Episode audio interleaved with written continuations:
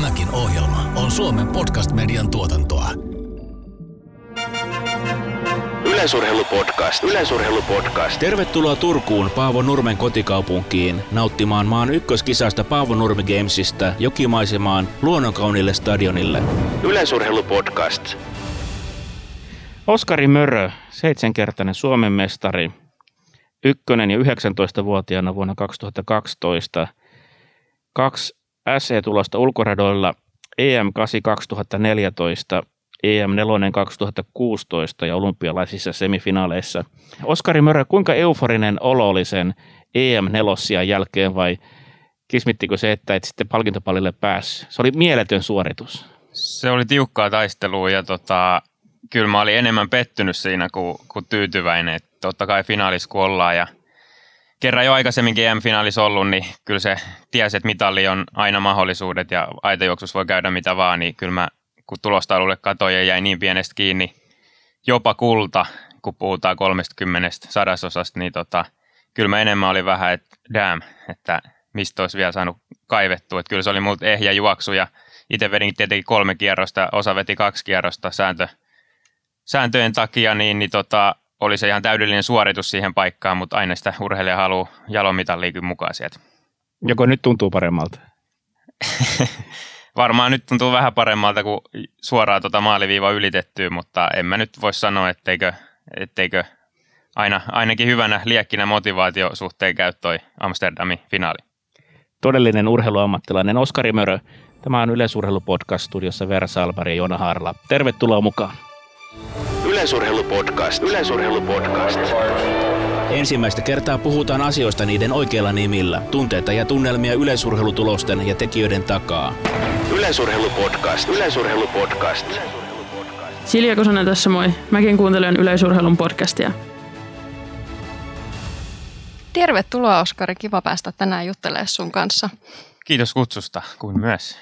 Miltä näyttää harjoittelu nyt koronavuosi kaksi? Kaikenlaista poikkeusmeininkiä tähän vuoteen on mahtunut. Millä ajatuksen kohti tulevaa kesää? Joo, koronavuosi Vol 2 voisi sanoa, että meneillään, mutta tota, näin niin kuin ammattiurheilijan näkökulmasta ei ole vaikuttanut. Täytyy sanoa, että onneksi ei ole vaikuttanut niin paljon kuin varmaan moneen muuhun ammattiin, että itse pyrkinyt ja ollaan aika muutoskykyisiä yksilöitä urheilussa, että mennään niillä, mitä annetaan ja koitetaan löytää ne parhaat harjoituspaikat ja harjoitusväylät ja taktiikat sitten, millä kesää lähestytään. Ja, ja tota etelän leirien suhteen varmaan hankaloittanut eniten ja se suunnittelu, miten kesää kohde edetään. Ja ei ole ihan täysin nappiin mennyt harjoituskausi, että oli, oli pitkä prosessi polvivamma tuossa syksyllä, mutta sen jälkeen, vuodenvaihteen jälkeen, kun saanut ne asiat kondikseen ja, ja tota, päässyt painaa haalarit kunnolla niskaan, niin on ollut kiva tehdä töitä. Ja, ja tietenkin ne uutiset, että olympialaiset pyritään viemään läpi, läpi tota keinolla millä hyvänsä turvallisesti, niin on ainakin itselle ollut sellaista bensaa myös liekkeihin, että koko ajan motivaatio on pysynyt yllä ja niitä, niitä kohti harjoitellaan. Onko sä ollut jutuissa sun kansainvälisten kollegojen kanssa, miten harjoittelu muilla on sujunut? Sanoisitko sä, että suomalaisilla on ollut asiat erityisen hyvin vai huonosti? No musta tuntuu, että keskiverto on paremmin ollut suomalaisilla, mutta hyvin vähän itse asiassa ollut tänä vuonna äh, ulkomaisiin kollegoihin yhteydessä, että enemmän heidänkin puolet sitten tullut sellaista kirjeenvaihtoa silloin tällöin, että musta vähän tuntuu, että on, on sellainen odottava ja epävarma fiilis vähän, vähän joka puolella, niin ollut, ollut ne sananvaihdot ja kaikki, että kuka reenaa paremmissa olosuhteissa kuin toinen ja mihin aikaa, mikä meidän laissakin aika jaksottain mennään tiukkaa, tarkasti suunnitellaan, niin se on aika tärkeä milloin pääsisi korkealle ja milloin pääsee tekemään niitä määräjaksoja hyvissä olosuhteissa. Mä veikkaan, että ne on kyllä normaaliin vähäisemmäksi jäänyt mutta sitten taas voi olla myös niitä, jotka on saanut ihan, ihan niin kuin koko maan urheilupyhätön omiin käyttöön, niin, niin voi olla etukin. Tänään puhutaan urheilija Oskari Möröstä. Me tiedetään, että sulla on jonkun verran ollut loukkaantumisia. Ei niistä sen enempää, mutta sen mä haluan tietää, että sä nouset joka kerta sen loukkaantumisen jälkeen. Niitä on nyt muutama kerta ollut. Mikä saa miehen aina tsemppaamaan ja kuntouttamaan itsensä?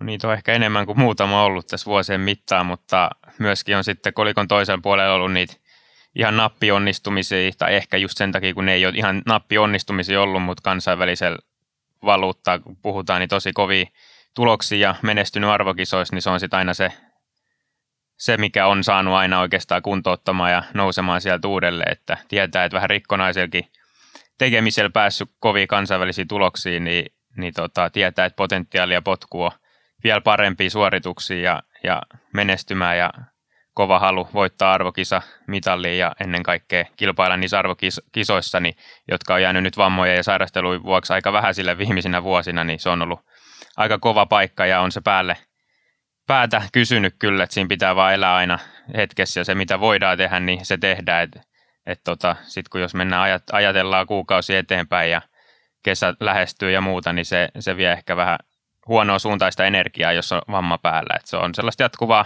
myöskin oppimisprosessi, että aina monesti ollut joku uusi vamma ja sitten mennään vähän uuden näkökulman kautta, lähestytään sen kuntouttamiseen ja, ja tota, osittain mielenkiintoista, mutta samalla äärimmäisen turhauttavaa. Sä oot kyllä hyvin pitänyt ton piilossa, koska kaikilla meillä sä näyttäydyt aina niin positiivisena, niin asiallisena, hyvässä mielessä näyttää, että, että sun laivaa mikään ei hetkauta. Mistä sä sanoisit, että semmoinen henkinen vahvuus tulee? Joo, ehkä siinä on tullut nuorena ja, ja muuten paljon on tullut takaiskuja ja tappioita, mikä on saanut mut kestämään myös, myös häviöitä, mutta samalla, samalla nauttii niistä hetkistä niin paljon, kuin on, on sitten pärjännyt ja saanut ehjänä painaa niitä hommia. Et ehkä mä koen, että ainakaan siellä negatiivisen energian välittäminen ja ainakaan mun oma eikä läheisten totani, ää, elämänlaatu paranna, että pitää ajatella, ajatella posin kautta aina, jos, jos meinaa saada hyviä, hyviä tuloksia, mutta ehkä mä potkin sitten niitä huonekaluja enemmän siellä neljän seinän sisällä, kun kukaan ei näe. Sä Mikä järkyttävä ajatus. Sä oot ammattilainen ammattiurheilija, eli business as usual. No näin just, että business-hommat tehdään kentällä niin hyvin kuin mahdollista ja sitten ehkä sellaiset ikävät purkaukset jätetään sinne media ja muiden, muiden totani, pääsemättömiin kotioloihin. Yleisurheilupodcast. Nyt mennäänkin sun kotiin ja lapsuuteen, Veera. Tänään me haluttaisiin tutustua nimenomaan vähän siihen oskuun, jota me ei ole siellä radoilla nähty, millainen saat kotioloissa ja millainen oli pikku Oskari Mörö. Mä vähän kaivelin sun tuloksia tilastopajasta ja sieltä löytyy aika litania tuloksia jo varhaisesta vaiheesta, eli kahdeksanvuotiaana oot jo kilparadoille siirtynyt. Mitä sä muistat niistä sun ekoista kilpailuista? Joo, todella liikunnallinen ja urheilullinen kaveri Lohjalta oikeastaan kyseessä ja, ja tota, kiitollinen siitä, että vanhemmat kuskannut vähän, vähän sinne sun tänne, mihin en ole aina edes halunnut, mutta joutunut vähän sellaisiin epämukaviin kilpailutilanteisiin, muun muassa maastojuoksut, jotka on liian pitkiä ja en tykännyt yhtään. Ja jollain lakupussilla sitten sai mut puhuttua sinne ympäri ja siellä vedettiin itkukurkus maasto, maastoreitti läpi ja, ja tota, en oikein pysynyt paikallaan, kun iltasatu luettiin ja veli, veli oli kiinnostunut enemmän kirjallisuudesta ja, ja tota, otti sitten oppia, mitä siellä kirjassa sanottiin, mutta mä heittin niin kuperkeikkaa siinä sohvalla ja piti pyöriä joka paikassa. Et todella niin kuin liikunta oli näköjään silloinkin ihan mukulana jo lähellä sydäntä ja tota, oikeastaan ihan iskän työpaikan jostain 40 metrin kisoista ihan niin kuin nappina, niin sinne piti itku silmässä lähteä, että sai, sai jonkun karkkipussin palkinnoksi, niin kyllä niitä tilanteisiin on jouduttu sitten itse heittää vuosien varrella. Eli sulla on ollut sporttiperhe vanhempina? No joo, ainakin todella, todella innostunut ja kiinnostunut urheilusta ja, ja tota, iskellä fudistaustaa, äitillä ei hirveästi urheilutaustaa, mutta fudistaustaa ehkä enemmän, enemmän sit perheessä ollut veljen ja, veljen ja iskän myötä mutta tota, kannustettu ainakin, ainakin liikkumaan, jos ei muuta, ja siitä pitää olla kiitollinen, koska, koska tota se monipuolisuus ja tietyt lajitaito, vaatimukset ja koordinaatiokyky ja, ja tota, aerobinen kapasiteetti on kehitetty varmasti osittain myös silloin ihan, ihan junnuvuosina. Anna mä arvaan, Lohjan pallossa sä pelasit kärkipaikkaa. Oikein, oikein ja väärin. Kärkipaikka ja laitalinkki. Et laitalinkki oli siitä hyvä, että sai sahata kenttää ylös alas ja, ja tota, olin ehkä sellainen, että en väsynyt niin, niin nopeasti kuin muut, niin, niin sitä oli, oli juoksureserviin, niin silloin painettiin yläkertaa, alakertaa edes takas. Miten sä vältit paitsiot, kun sä oot niin nopea? Ehkä niin, niin aikoina ei ollut paitsioita. Ainakaan ihan niin kuin ensimmäisiä vuosia, mutta tota, se sääntö tuli sitten aikanaan, niin silloin piti tietenkin jarrutella. Mitäs vastustajat tykkäs, kun sä oot nopea kaveri ollut jo lapsesta saakka? Ja se on aika sietämätöntä, kun se laitalinkki painaa sen pallon kanssa siellä ylös ja valmis keskittämään keskelle. No joo, kyllä sieltä välillä vastustajien joukkueehdot tuli huudahduksia, että ottakaa nyt, ottakaa nyt hemmetti toi kaselli kiinni ja vetäkää vaikka jalat alta, että jos ei, totta. muuten, jos ei muuten saada pysäytettyä. Ihan oikeasti. Kyllä, kyllä, että niihin, niihin huuteluihin on tottunut jo pienestä pitäen kanssa. Onko sä siis miettinyt, että meillä voisi olla pukkipartun sijaan möröpartyt? Onko jäänyt kaihertamaan?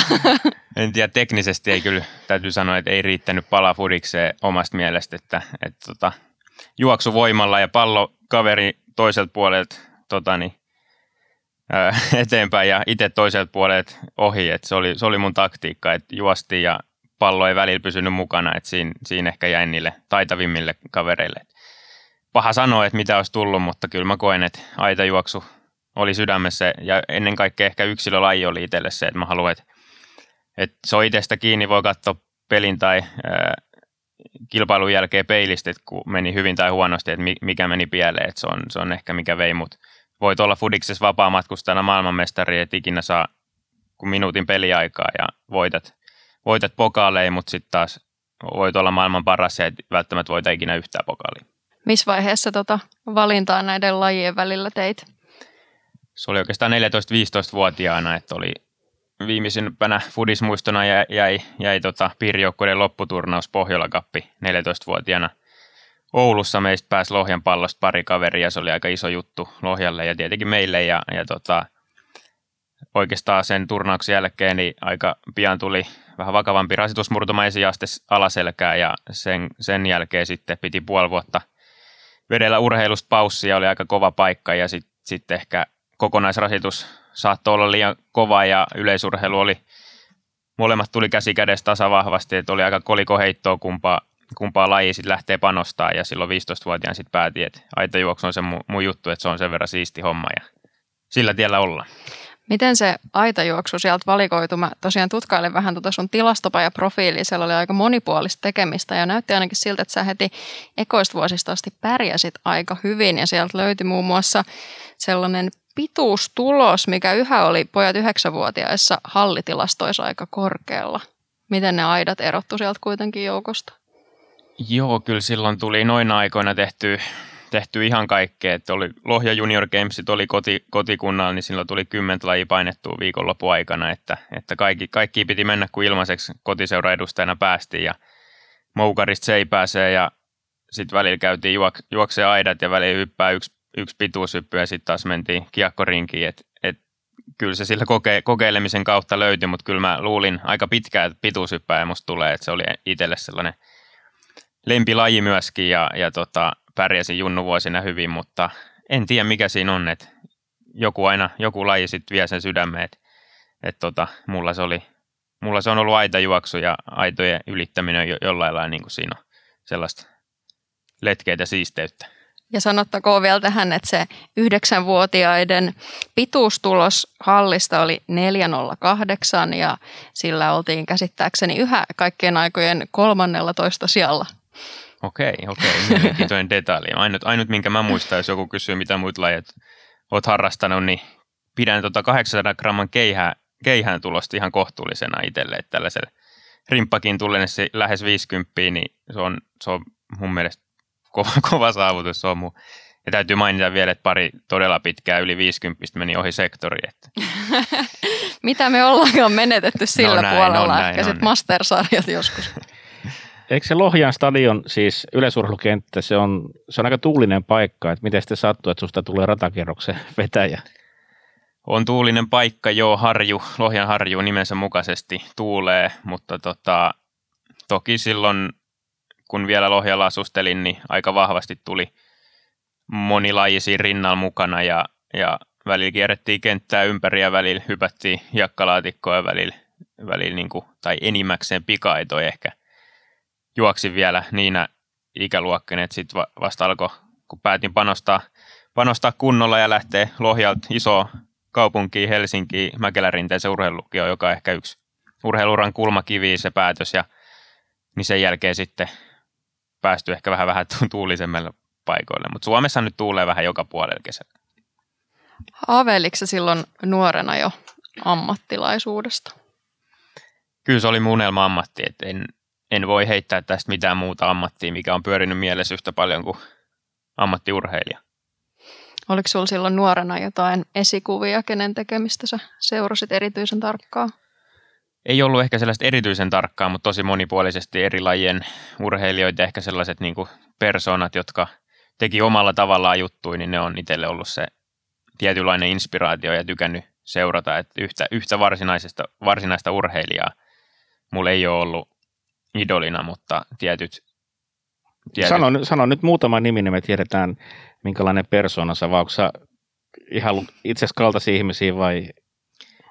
No hyvin, hyvin laajasta lajikirjosta, niin ehkä sellaisesti, sellaiset niin kuin teknisesti taitavat, jos nyt joku pitää omasta lajista sanoa ja mm, aika kovaa menestystä niittänyt, niin Felix Sanchez on ollut sellainen niin kuin tykännyt tikkaavaa kaveri, hieno laitatekniikalla, aitovaa taistelija seurata. Oletko sä itse ahkera penkkiurheilija ollut myös oman urheiluuran rinnalla? On, on, on. Et se on ehkä se ykkösharrastus itselle, että tykkää seurata. Jos otetaan ravit pois, niin ihan hirveän monta urheilulajia ei jää, mikä ei kiinnostaisi jollain tavalla. Ja tykkään seurata kyllä tosi paljon. Ja... Eli kaveri on lätkä, lätkämatsissa ja futismatsissa? Joo, kyllä on tullut oltu katsomassa aika paljon, että nyt jäänyt ehkä ihan tässä viime vuosina niin aika vähälle, mutta sitten taas telkkareiden ja muiden suoratoistopalveluiden kautta niin enemmän katsonut. Yleisurheilupodcast. Yleisurheilupodcast. Miltä sun vapaa-aika näyttää tänä päivänä? No hyvin, hyvin tota, niin, urheilija keskiössä tyylisesti mennään, että sitten tiettynä ajanjaksoina se on sitä, että herätään, nukutaan ja harjoitellaan ja sitten taas otetaan päikkerit ja syödään ja, ja tota, harjoitellaan uudestaan ja sitten illalla jää vähän aikaa seurata sitä urheilua tai, tai kuunnella podcasteja tai, tai tota, viettää, viettää aikaa läheisempien kanssa, niin, niin aika lailla nyt sain tuossa vastikään toisen, toisen asteen tutkinnon kanssa plakkari, että liiketalousopinnot tuolla perhossa, kiitos Tuuli Merikoskelle sparrauksesta niissä, niin sain maaliin myös, että tietyllä tapaa sellainen vähän aivoin virittelevä opis, opiskelu on ollut siinä harrastuksena myös tässä vuosien mittaan. Onneksi olkoon hieno Kiitos. saavutus siinä tiukan muupainamisen ohella kaksi tutkintoa plakkariin. Joo, ja kyllä mä silti koen, että tämä urheiluura on, on se kaikista korkein koulututkinto, mitä tässä on käynyt, että aika paljon erilaisia taitoja tulee urheiluura aikana plakkariin ja täytyy niin kuin, tai ehdottomasti CVC, mitä ikinä opiskelenkaan, niin niin laitan tulevaisuudessa sitten tuon olympiaurheilija ja, ja tota, sen kautta niin kuin kertynyt, mitä tämä on, mitä ta, sille tasolle pääseminen tarkoittaa, niin paljon kertynyt kyllä sellaisia taitoja, mistä varmasti tulevaisuuden yritykset ottaa koppia meistä. Oskari Mörö, sä kerrot ennen tänne tulla, että sun podcast Neitsyys on nyt sitten no, niin kuin haastateltavana rikottu, mutta sä sanoit, että sä kuuntelet podcasteja. Mitä sun luuressa soi? Joo, tosiaan nyt on neitsyys menetetty tässä luurien, luurien tota, välissä, mutta, mutta tota, tullut paljon kuunneltu, ehkä eniten just painottu urheilu, urheilupuolisiin podcasteihin, mutta nyt ehkä viime aikoina niin aika paljon myös rahapodit ja, ja tota, tällaiset sijoittamiset niin alkanut kiinnostaa aika paljon. Tuleeko sinusta isona sitten sijoituspäällikkö vai aiotko sä pysyä sitten urheilun parissa valmentajana, kun joskus sitten se urheilura ohi?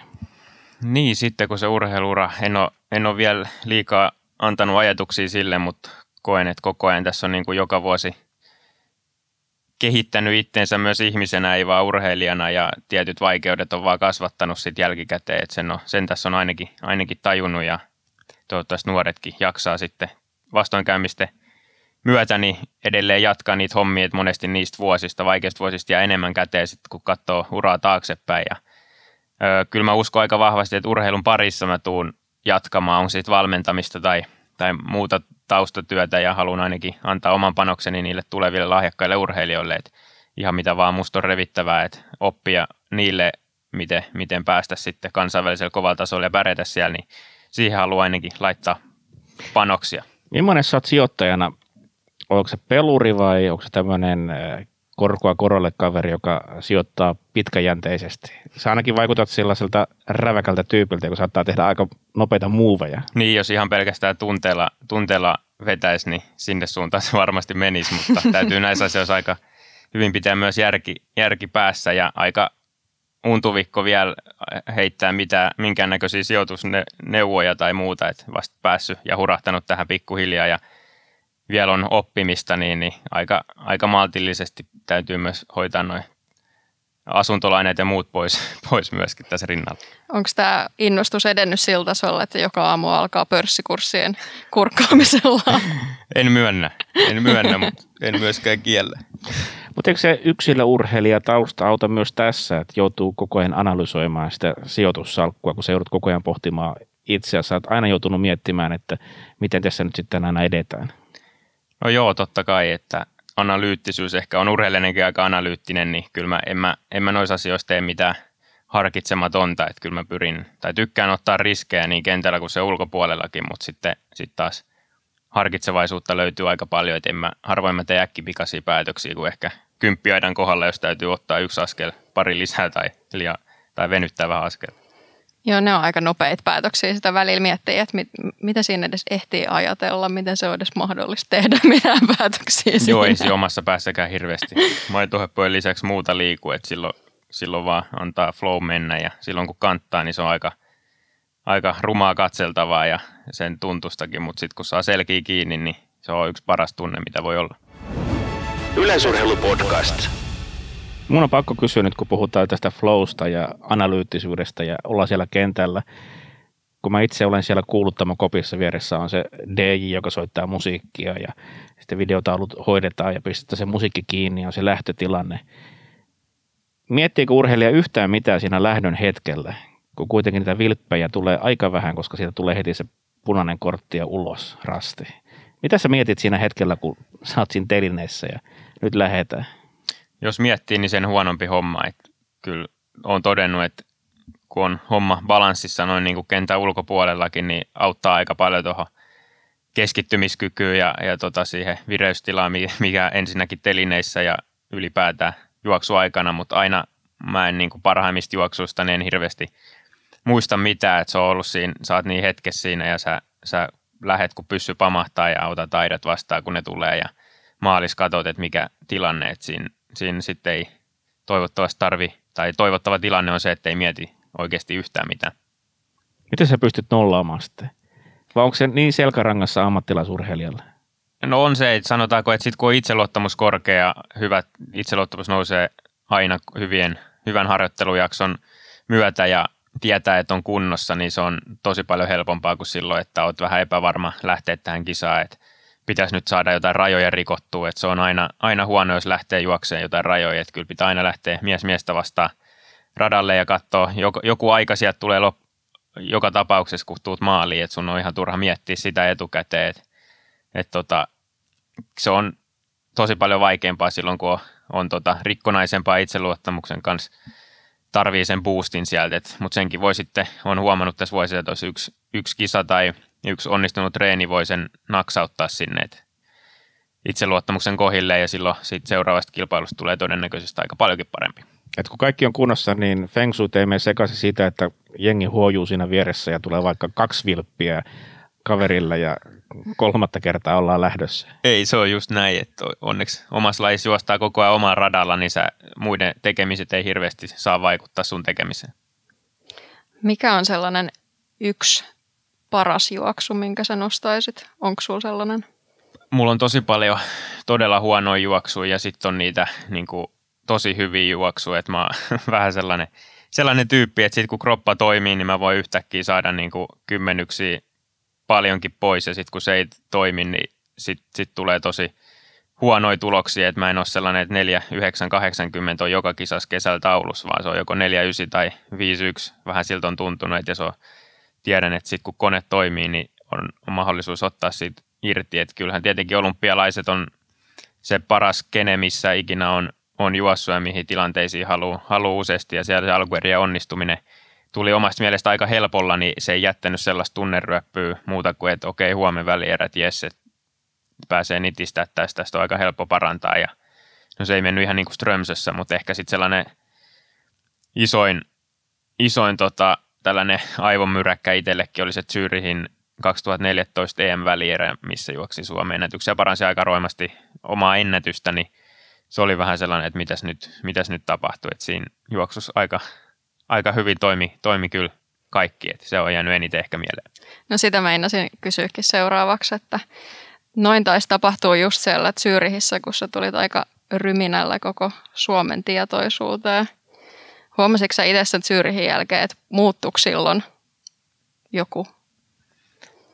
No joo, totta kai muuttui, että aika paljon oli niitä selälle läpyttäjiä sit sen jälkeen, kun on, on saanut kovan ja arvokisat on, mä nyt on jostain syystä kehkeytynyt vähän arvokisajuoksijaksi, että sitten kun sinne pääsee, niin yleensä vähintään kauden parhaan yleensä ennätyksen juoksen, niin se on sellainen ehkä, mitä suuri yleisö myös seuraa, niin sen kautta tietenkin tulee aika paljon feimiä lisää, mutta oma ongelma on sitten se, että niihin arvokisoihin pääseminen on joskus varsinkin MM-olympiatasolla niin, tai MM-tasolla niin ollut hankalaa tiettyjen rajojen rikkomiseen, että mä en ole päässyt siihen kuntoon vielä, että mä olisin rikkonut sen raja, mutta jos mä pääsen sinne, niin yleensä siellä arvokisoissa kympät tippuu, mutta tota, arvokisoissa on se atmosfääri vaan jotain ihan, ihan erilaista ja niitä varten niin itse ainakin reenaa ja, ja tota, haluaa siellä menestyä GP-kisoja. No, mutta on ihan aika arvokas piirre urheilijalle, että silloin kun päästään sinne arvokisoihin, niin löytyy, löytyy ihan uusi vaihde ja pystyy suoriutumaan parhaalla tasolla ja ehkä jopa ihan uudellakin tasolla.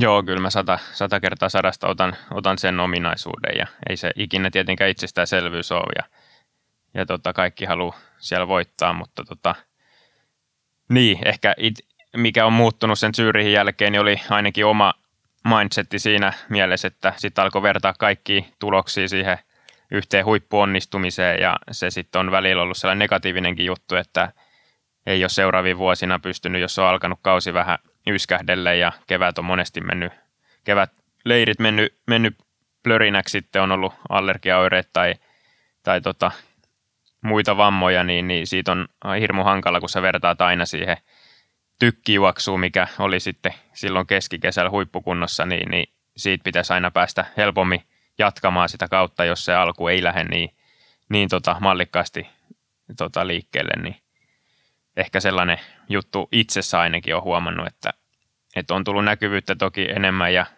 ihmiset tietää sut, mutta tärkeintä on, kaikista tärkeintä on se, että mitä sä itse oman pään sisällä ajattelet asiasta ja siitä urheilusta.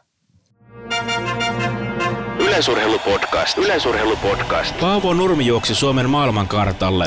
Nurmen viisi olympiakultamitalia Pariisin kisoissa eivät unohdu. 1500 ja 5000 metriä tunnin sisään. Kaksi kultamitalia. Yleisurheilupodcast. Sä kerroit, että sä fiilistelet isoja kisoja. Meillä on Suomessa kerran kesässä Paavo Nurmi Games. Miten tämä karkelot suhtautuu, suhteutuu johonkin eurooppalaisiin Grand Prix- tai timanttilikakisoihin? On ehdottomasti joka kesä yksi, yksi tota, omankin kilpailukalenterin pääkisoista. Että ensinnäkin, että niin hyvin hienosti hoidet, hoidetut kisat joka vuosi ja kansainvälisen tason meininkiä oikeasti, niin kuin voisi sanoa, että timanttiliikan tasoista meininkiä kaikilta kilpakumppaneet, kansainväliset kilpakumppaneet kuuluu, että järjestelyt on paljon paremmat kuin monesti timanttiliikassa. Ihan oikeasti? Kyllä, kyllä, ja itse pystyn tämän allekirjoittamaan kyllä, että siinä on niin kuin iso se arvostuksen kohde, ja sitten tietenkin meille suomalaisille, niin että päästään noin hienoon kotimaiseen, kotimaassa kisaamaan noin kansainvälisissä piireissä, niin se on, ne on ne aina tilanteet, mitkä vie eteenpäin ja kehittää. Mitä Turussa sitten tehdään eri tavalla kuin jossain muualla maailmassa? No mä sanoisin, että tällainen hospitality ja kaikki niin kuin ruokailuineen ja majoituksineen niin on ollut aina viimeisen päälle. Et ainut, mikä, ainut, mikä ei ole ollut aina viimeisen päälle on toi. Nauratte, niin tiedätte jo mistä puhutaan. Eli keli, johon ei sitten hirveästi pysty järjestämään vaikuttaa. Että siitä pitää hakea yläkerran apuja aina. Säätä ei voi tilata, mutta, mutta siitä täytyy antaa kyllä isot, isot kiitokset, niin kuin tavallaan annoitkin meidän urheilijahankintaa ja palveluit vetävälle Salosen Artulle, että hän paneutuu kyllä äärimmäisen tarkkaan kaikkiin, kaikkiin yksityiskohtiin ja meillä on aika hyvin ehkä koko organisaatio istutettu sellainen ajatusmalli, että me ollaan täällä urheilijoita varten ja kaikki mitä voidaan, niin tehdään urheilijoiden eteen ja toisaalta me ollaan vain pieni Turku, meidän täytyy jollain kilpailla niiden isompien kanssa, niin Kyllä. toi on aika luonteva kilpailuvaltti. Kyllä, mutta sellaiset myös niin kuin pienet asiat on, on iso welcome back, missä on sitten paljon kaikkea, niin ne ei ole todellakaan itsestäänselvyys, kun on tuolla maailmalla kierrellyt, että näin on, niin nekin herättää jo urheilijoissa sellaisen, että, että tota, wow, että tällaiset saatiin ja tota, sosiaalisessa mediassa nostetaan urheilijat, kun saapuu aulaan, niin, niin ylös ja, ja tota, tällaiset niin kuin pienet asiat tekee aika ison edun sitten, että minkä takia keleistä huolimatta välillä niin ne kansainväliset starat haluaa tulla uudestaan Turkuun. Mulla tuli mieleen tuon tervetuliaispussukan, se on iso säkki, missä on tavara. Lisäksi joskus hotellihuoneessa on ollut joku merkintä, että täällä yöpyy huippurheilijat tai joku tämmöiset, kun on sinne älä häiritse minun laput. Nekin on teetetty urheilijoille, että te olette aika hyvin verran siis pikkuasioita keksineet. No joo, me ollaan ehkä sellaisia yksityiskohtien ihmisiä ja siitä osaltaan täytyy antaa kyllä iso kiitos meidän viestintäjohtajalle Halmeen Harrille, joka, joka on todellakin yksityiskohtien mies ja Harri on tuonkin idean saattanut napata jostain, kun nykyään meidän jokaisen urheilijan hotellihuoneen ovessa on sellainen lappu, jossa on, että Shh, täällä nukkuu. Tuleva Paavo Nurmi Games voittaja. I'm, I'm dreaming of winning or some, joku tällä, Joo, tyylinen. muistat tarkemmin Joo. tähän tyyliin. On siellä ollut monta kertaa Radissonissa ja laitettu lappu luukulle. lappu. Harri Halmi on sullekin tuttu kaveri. On tuttu kaveri, iso, iso taustavoima siellä. Oikeastaan ei vaan urheilullisiin liittyvissä asioissa, vaan ihan niin kuin elämän, elämänhallinta ja kaikki muu palettisi ympärillä, niin iso käsi täytyy antaa Harrille, että auttanut, auttanut mua, mua ja niin kuin, omaa perhettä tosi paljon kaikessa. Minkälainen tiimi sulla on nyt ympärillä? Kaupallisista manageriasioista hoitaa Harri Halme ja sitten siellä on muita tekijöitä. On laaja tiimi, että sanotaanko karkeasti kymmenkunta, kymmenkunta osaajaa eri alojen ammattilaisia on, on pyrkinyt rakentaa sellaisen itselle, joihin mä saan niin kuin helposti solmittua luotto, luottosuhteen ja ja maan osaavimpia, kaikki on suomalaisia, että maan osaavimpia tota, ammattilaisia tietyiltä aloilta ja joka kivi sitten käännetään sen osalta, että aina tulee arvaamattomia juttuja vastaan, mitä on vähän sitkeämpi saada lukkoja auki, mutta sitten taas loppupeleissä ne aina saadaan, saadaan auki, kun kärsivällisesti jaksetaan tehdä hommia. Ja mun mielestä on tosi tärkeää, että on joku, joka tuntee sut monen vuoden takaa, eikä aina oteta uuteen vaivaa uutta, uutta kokkia siihen yrittämään saada, saada suolet ja pippurit oikeaan järjestykseen, niin täytyy tietenkin yksilöurheilusta, kun on kyse ja iso yleisö näkee vaan muut radalla, niin en mä olisi yhtään mitään, jos ei siellä olisi osaavaa tiimiä taustalla. Nostan nyt muutamia rooleja. No niin kuin sanoit, niin man- managerit, managerit ja tota, pitkäaikainen ehkä fyssari on ollut isosti mukana Jari Malinen, Mari, Malinen ja Timo Kuusisto lääkärinä siellä puolella ja Petteri Sveins henkisenä valmentajana ja ja tota, siinä ehkä ne muuta, muutamat kovat nimet mainitakseni. Ja totta kai aina Helsingin päässä nyt, mullakin on vaikka Malisen Jarin kanssa sellainen tilanne, että hän asuu Raumalla ja, ja tota, itse, itse täällä päin ei niin useasti nähdä. Ja sitten on Jarmo Ahonen tosi isona kätenä sitten Helsingin päässä. Ja monta, monta kokkia pitkään ollut siinä rinnalla, niin, niin mä uskon, että niin saadaan, saadaan kovaa kansainvälistä tulosta vielä sit, kun se aika koittaa ja ukko pysyy kasassa. Mitä kaikkea henkinen valmentautuminen pitää sisällään? No kyllä se mulle ihan ensiarvoisesti ekaksi tarkoittaa itseluottamuksen nostattamista, että mistä ei tule oikeastaan mitään, varsinkaan urheilussa, jos ei sulla ole itsellä, jos et sä itse usko itteesi ja siihen oma, oma suorituskykyys, että sitten sit se tulos voi olla huono, mutta lähtökohtaisesti todennäköisyys on aika paljon isompi sillä, että sulla on itseluottamus korkealla, että sä teet hyvän tuloksen, kuin että sä et luota ittees ja sä tekisit hyvän tuloksen, että ne pienet asiatkin tehdään laadukkaasti. Mä, mä oon itse vähän, että pakko jättää vähän määrästä pois, että saa, saa sitä laatua ja pysyy kasassa, että laatu, laatu korvannut monesti omassa tapauksessa sen, sen tota, määrällisen jyystämisen, että, että kyllä mä siellä radallakin pyrin mahdollisimman vähän aikaa olemaan, niin ei se tarkoita, että harjoitushalleissa pitäisi sit lojua koko päivä. Et, et tota, totta kai se on myös tosi iso merkitys, miten sul menee siviilielämässä, että mi, miten su, mitkä, mikä sun henkinen kapasiteetti on sitten antaa siellä radalla ja raastava ja jollain tapaa stressaavan kisakauden aikana, niin kuitenkin aika hektistä, että mennään vähän joka viikonloppu ja pitäisi saada rajojen rikki, että kyllä niistä pitää päästä pois, että, että mun pitää saada nyt joku tulosaikaa tai mun pitää voittaa toivoa. Sen oman suorituksen kautta sä sitten kehität ittees niin hyvin kuin mahdollista ja se huipputulos tulee sitten aikanaan, kun jaksaa uskoa siihen. Millainen suhde siihen henkiseen valmentajaan kehittyy? Vaatiiko se, että kemiat vaikka kohtaa jollain erityisellä tavalla? No kyllä se se vaatii, että eihän se mitään poppaskonsteja ole, että se on, se on enemmän sitä, että voidaan jutella, koska vaan jutella mistä vaan ja ei tarvi aina liittyä siihen urheiluun lainkaan, että kaikki niin kuin, vähän niin kuin yksi parhaimmista kavereista, näinhän se pitää ajatella, että, että tietenkin omasta mielestä myös henkilökohtainen valmentaja, ketä sä näet eniten harjoituksissa ja muualla, niin se on ehkä se tärkein henkinen valmentaja, että siinä, siinä se kaikista eniten pitää kohdata ne kemiat myöskin, että – että ollaan vähän samalla huumorilevelillä ja, ja tota, pystytään niin kuin jutella parhaassa tapauksessa ihan mistä vaan ja, ja tota, saadaan niitä tiettyjä harjoituksellisia lukkoja, sit voidaan saada sillä jo ihan auki. Et kaikki sun kaverit ja lähipiiri on oikeastaan myös sitä henkistä valmennusta omalta osalta, että pitää olla itse hyvä olo, missä ikinä liikutkin ja se tietenkin nostaa todennäköisyyksiä onnistua sitten siellä radalla. Minkälainen valmennettava Oskari Mörö on? Oletko tehnyt tämmöistä itsereflektiota koskaan?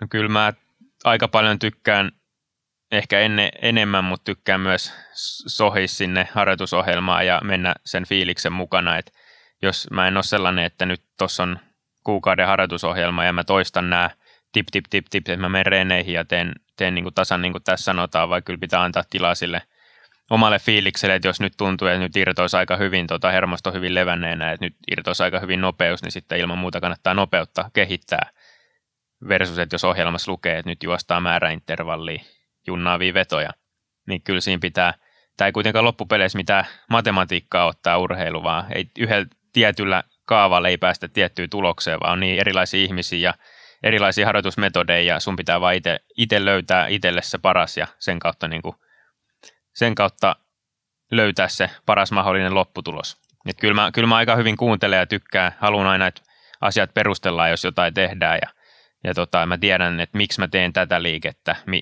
mitä, mä, niin kuin, mitä täällä haetaan, kun että mä vaan teen sitä, koska ohjelmassa nyt sanotaan niin.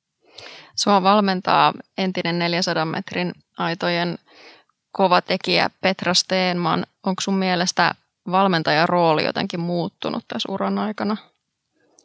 No kyllä se on aika paljon myös se kuuntelija siinä ja sellainen, kuin mitä enemmän aikuisurheilu tullaan, niin sitä enemmän hän on niin kuin, pyrkii auttamaan ihan missä asiassa vaan. Että se ei ole niin, niin auktoritäärinen, että valmentaja sanoo tasan, että nyt tehdään näin ja antaa piiskaa ja urheilijat tekee niin, vaan se on enemmän sitä vuoropuhelua. Aika, voin melkein vahvistaa, että aika, aika monessa tapauksessa, ellei kaikissa, niin mitä enemmän vuosi tulee lisää, niin se menee siihen, että urheilija itse jopa ehdottaa, että miten olisi hei näin, että tuntuu kropas täältä, koska se urheilija on tasan ja ainut, ainut joka tunt, tietää, että mil, miltä susta tuntuu ja onko se palautunut viimeisimmästä tehoreenistä, niin kannattaako nyt vielä tuupata toista ja sitten sitä muuta valmentaja pyrkii sen, sen tota, muokkaamaan ohjelmaa sopivaksi ja, ja saada se rytmityksen ja ne tota, blokit kuntoon. Oot myös vaihtanut valmentajaa. Millainen prosessi se on? Onko se kuin yksinäistä? Miten se päätös muodostuu?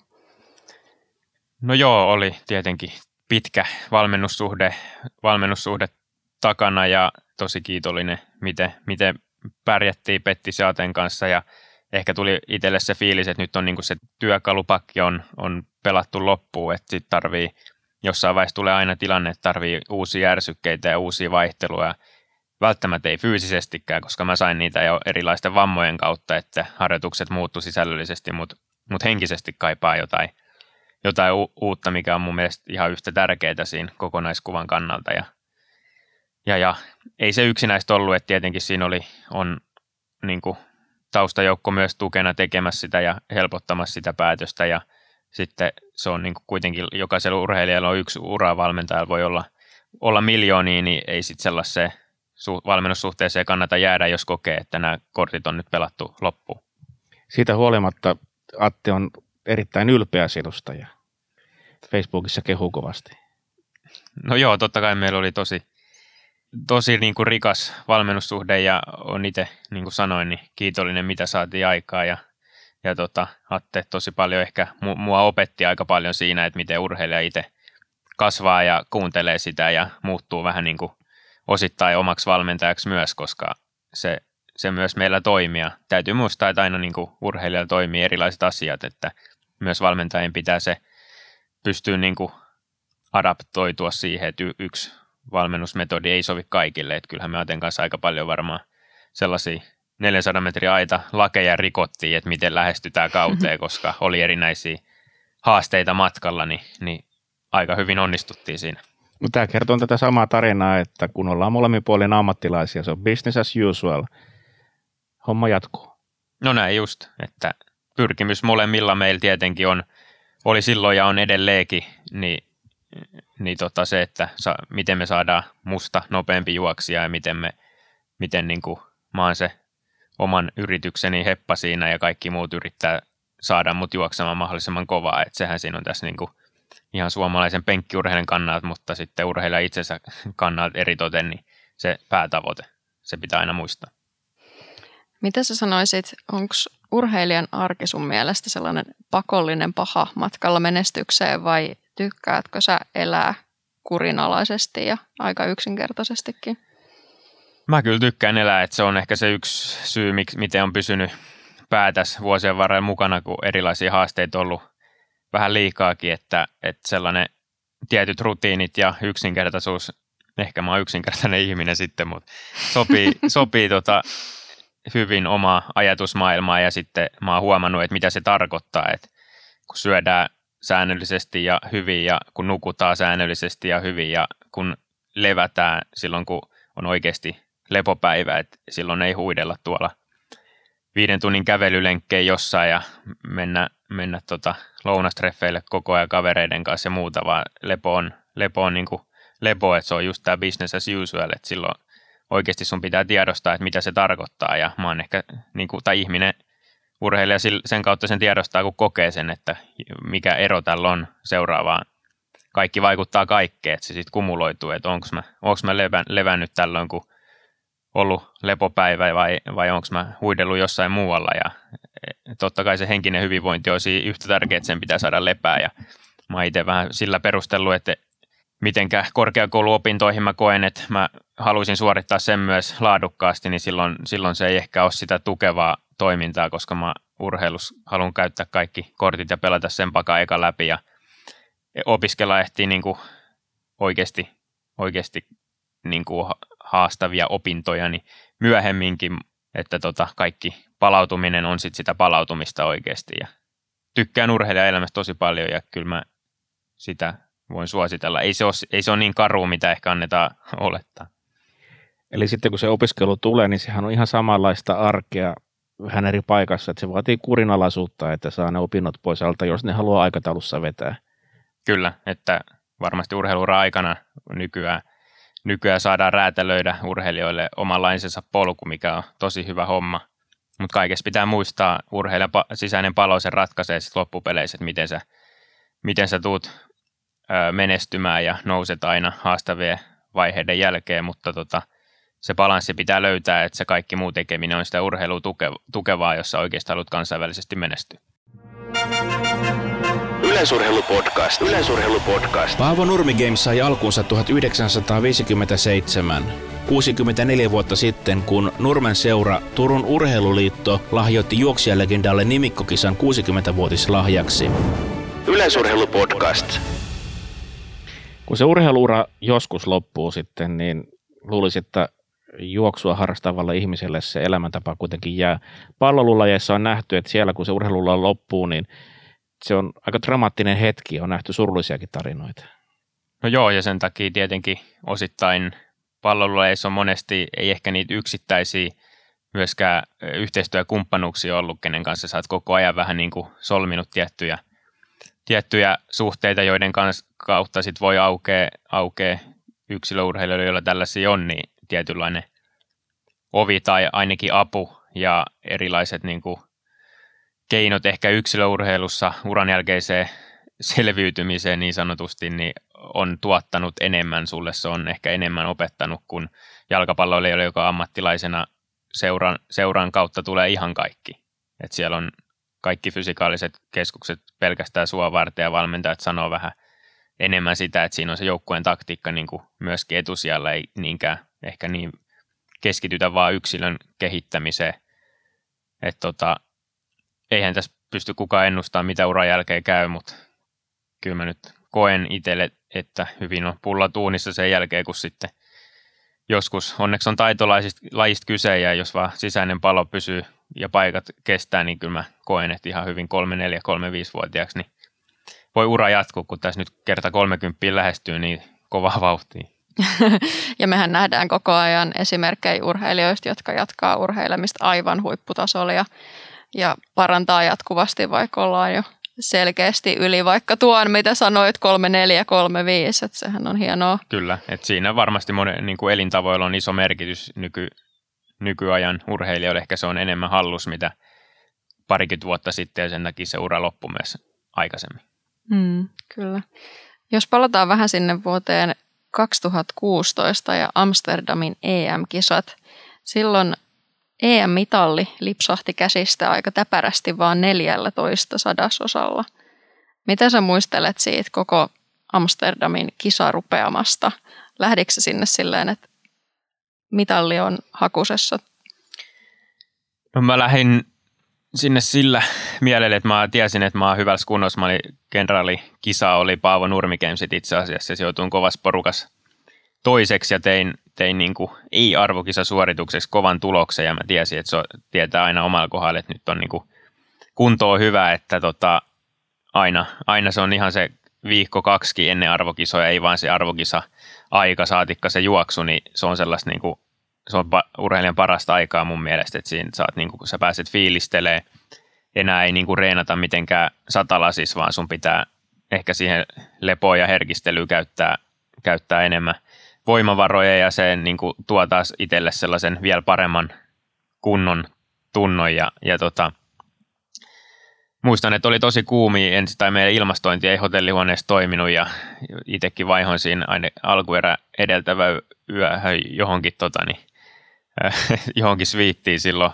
silloin illalla ja, ja tota, siitä sitten itse tosiaan juoksin kolme kierrosta ja 12 Euroopan paras tilastoaikaa juos kahta, kahta kierrosta ja kisat siis itsellä vähän aikaisemmin ja sai ihan ok startin siihen alkuerään ja en mä tiedä, sellainen lumipalloefekti siinä tuli, että oli hyvä ilmapiiri joukkueessa ja oli niin kuin rento meininki ja, ja tota, tietenkin kun oli katsojia, niin aina kiva juosta.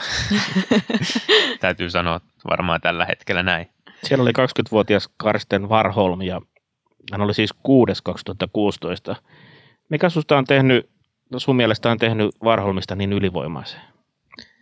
Varmasti monta tekijää, mutta hänen valmentajansa kanssakin pitkään jutellut puhelimessa ja, ja tota, samoja reenipaikkoja koluttu ulkomailla, niin, niin kyllä hän, hän niin kuin valmentaja on sitä mieltä aika monta urheilijaa nähnyt eläkkeellä oleva valmentaja ja sanonut, että ihan niin kuin poikkeusyksilöstä kyse, että ihan luonnollisesta hapeuttokyvystä ja siitä, että on pysynyt kymppiottelutausta, että siellä on niin kuin todella kova pohjakunto, mihin rakentaa, joka tarkoittaa, että pystyy reenaamaan aika kovilla tehoilla ja palautumaan niistä nopeammin ehkä kuin valta, valtaosa meistä. Ja, ja samalla niin mitä hän on sanonut, että niin kuin kaulasta ylöspäin oikeastaan uniikein urheilija, ketä, ketä tuntee, että niin kuin sen pystyy ehkä huomaamaan, kun hänen valmistautumisiin juoksuihin katsoo, niin siellä on sellainen yksi vaihde ainoastaan, että nasta lautaa heti, kun pyssy pamahtaa ja katsotaan mihin riittää ja aika, aika hyvin on riittänyt tässä viime vuosina.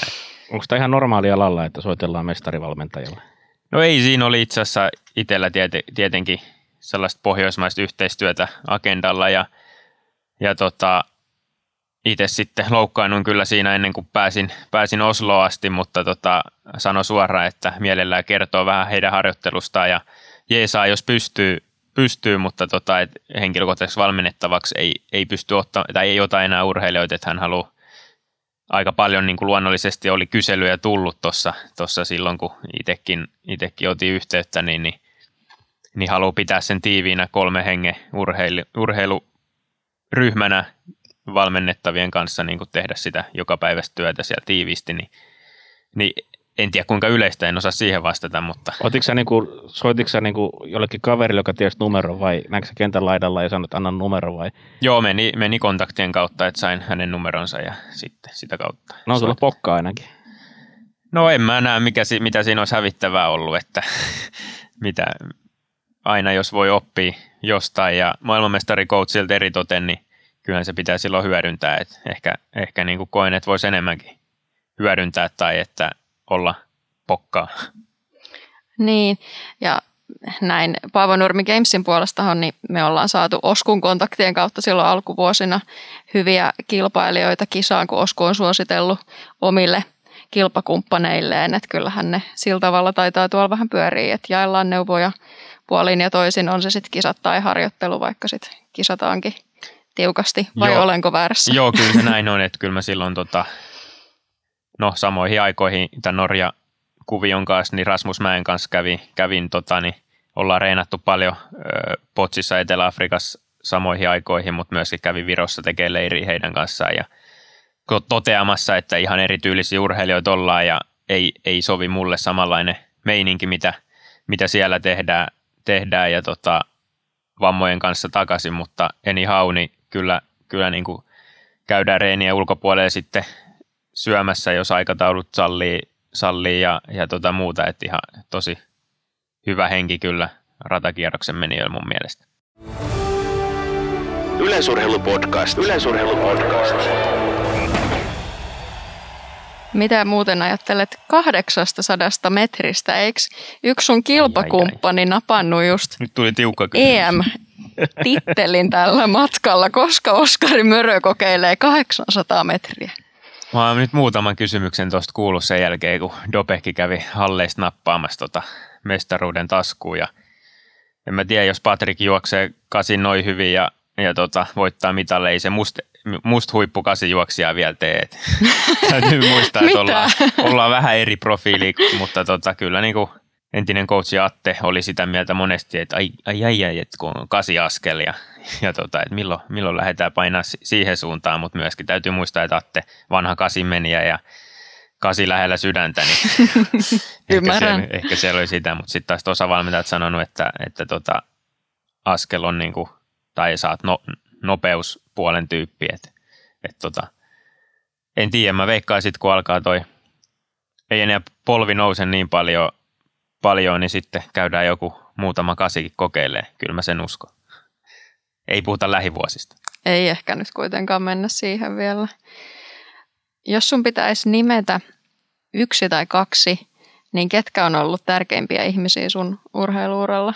Voisin sanoa ihan kollektiivisesti koko perhe siellä taustalla, niin ollut se numero yksi henkilö, iskä, äiti ja veli ehkä, kenen kanssa pääsi sitten pihalla temmeltään nuorena ja sai ne, sai ne tota, kilpailuvietit esiin itsestä ja, ja tota, vanhemmat sitten taas kuskannut, kuskannut joka puolelle lohjalla, mitä oli vaan tarjolla, niin, niin tota, eikä mihinkään missään vaiheessa painostettu, että mihin laji pitäisi suuntaa, että se oli ihan mikä sydän vei mennessään, niin sinne mentiin ja itsellä oli se, se päätös sitten ja, ja tota, monesti myös sattumien kautta tapaa hyviä ihmisiä, jotka on auttanut mua uralle eteenpäin tosi paljon. Et että, että kaikki, kaikki, ketkä siinä on ollut mukana yhteistyökumppaneista lähtien, jotka on mahdollistanut niin kuin ammattimaisen tekemisen, niin täytyy nostaa jalustalle, mutta jos, jos nyt joku pitää sanoa, niin oma perhe.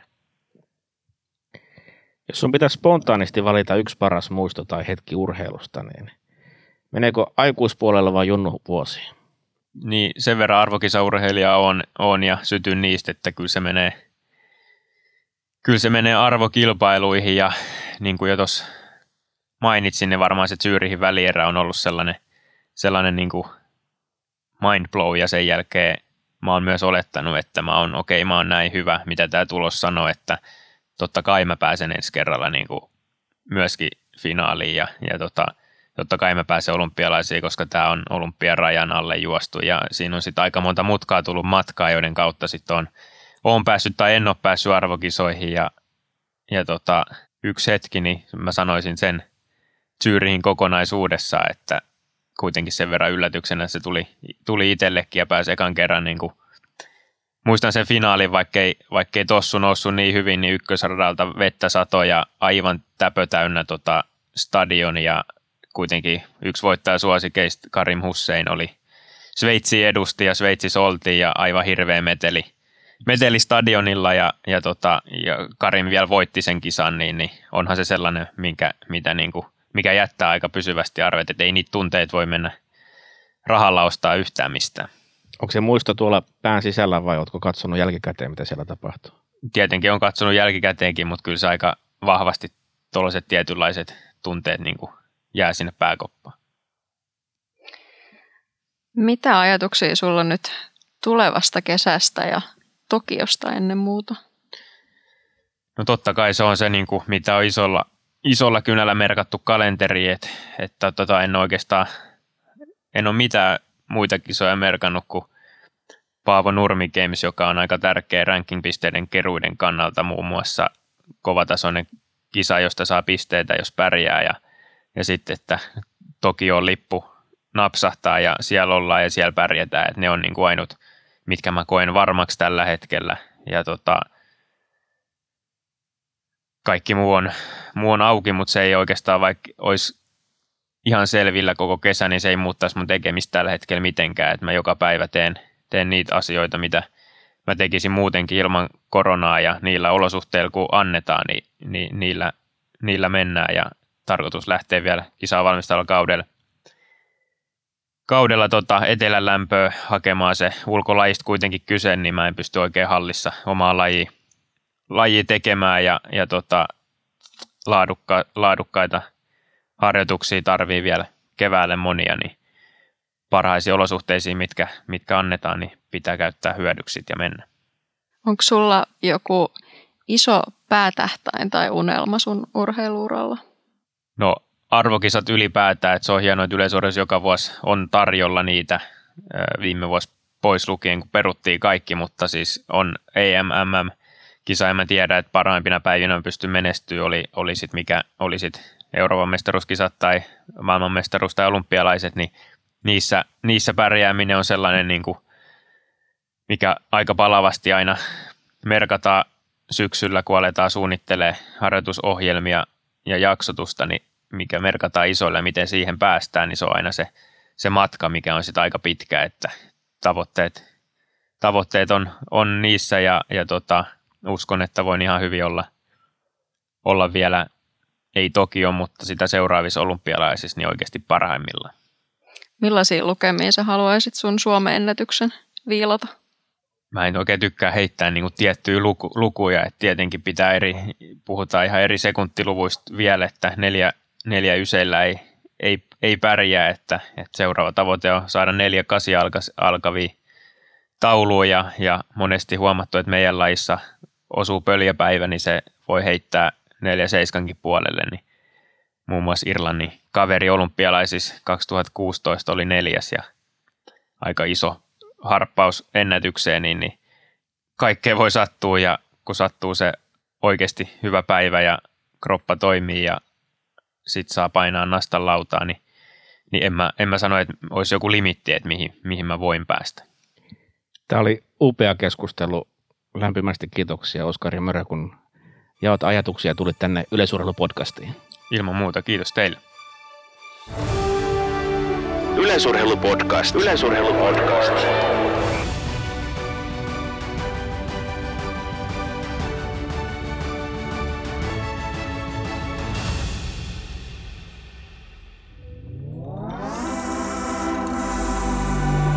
Tämän ohjelman tuotti Suomen Podcast Media. Jos pidit tästä ohjelmasta, muista seurata podcastia Spotifyssa tai arvostele ohjelma Apple Podcastissa, niin muutkin löytävät ohjelman pariin.